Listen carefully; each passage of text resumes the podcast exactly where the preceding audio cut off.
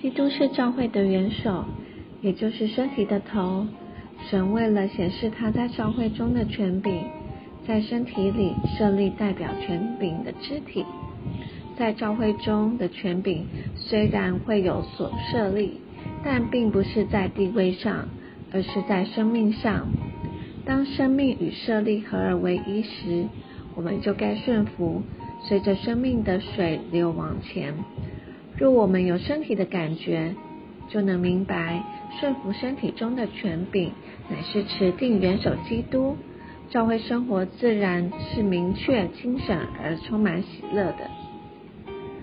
在教会中有四种人是代表身体的：一、使徒们；二、长老们；三、被主所差遣的个别信徒；四、两三个见证人。而这些肢体本身是没有权柄的，只只有元首寄托于他生命的权柄。这些肢体在经历上受过对付，能够在某些方面尽其功用。使人得着帮助的供应，得以牧养神的教会。神的胜利是生机的。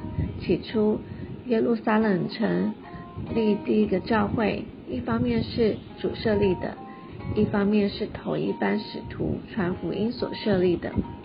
使徒自然也成为长老的角色，所以当时尚未出现长老一词。直至保罗第一次出外尽职，在小亚细亚一地地兴起教会，因保罗与其同工无法长驻久留，而出现选立长老，以兼顾门徒。至于身体的行动，乃是出于圣灵，身体的头。根据使徒行传十三章提到，圣灵说要为我分别巴拿巴和扫罗。去做我教他们所做的工。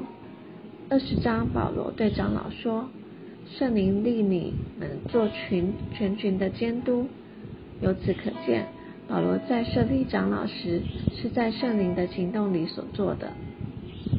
因此，我们看见基督身体的启示，就要顺服于身体的代表，否则等同脱离身体，生命停止了。教会生活自然也很难往前。在谈到生命的流通，我们从启示录二十一至二十二章看见，在新耶路撒冷城里，一面有神的羔羊和宝座为权柄，是神城的中心；另一面有生命水河的交通，是城的贯通。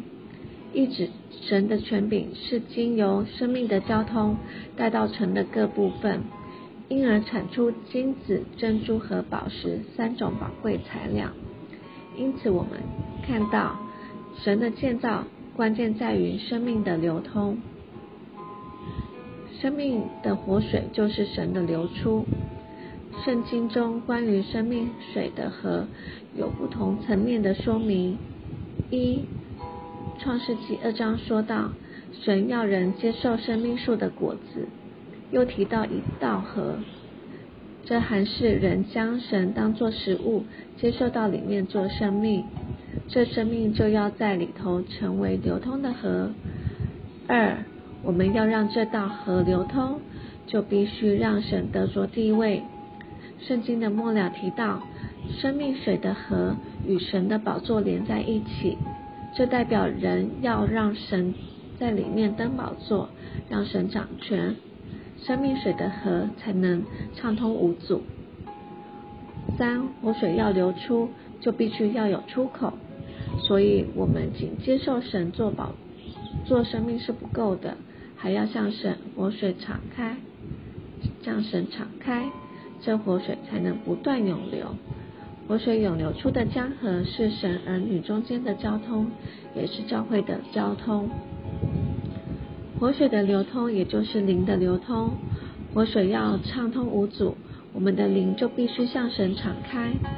活水一流通，我们就得着供应，里面得着饱满与丰富。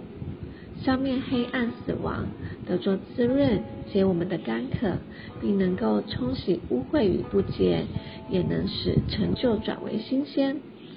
然而，祷告是活水流通最真实的路，使我我们能够跟主有来有往，让神来经过，被主光照、对付、破碎，或是有恩典临到我们。